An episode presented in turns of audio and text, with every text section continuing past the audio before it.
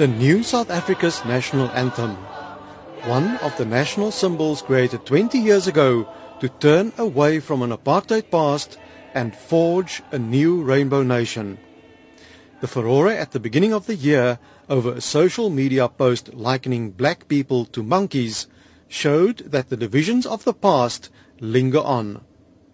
Yet, KwaZulu-Natal Premier Senzo Mchunu says the color of today is non-racism wherein the sporadic emergence of racism through certain individuals, like we have seen the lady called Sparrow likening black people to monkeys. We are saying she is one example of people who are suffering from the hangout of South Africa of yesterday. And we are inviting her and other people of her ilk that Come on, we are now in South Africa, the new South Africa, and the color of today is non-racialism.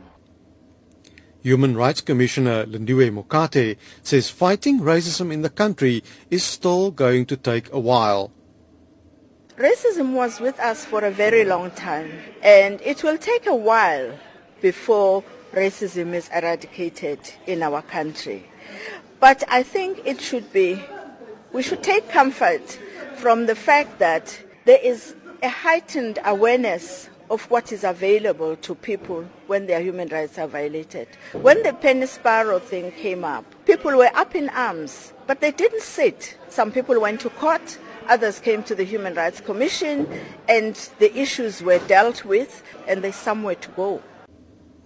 The thousands of people who braved the rainy weather to be part of the commemoration of Human Rights Day agreed because we are very racist towards one another.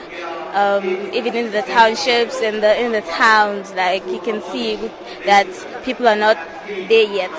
Yeah. Some are trying, but some are just not. And we should not go about saying we are black, we are white, we are Indians.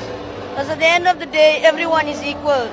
We all wish racism must get out because we all the human beings, we all have the same blood, we all have the we come from the same country. We enjoy to be together. So all of us wish to racism must be finished.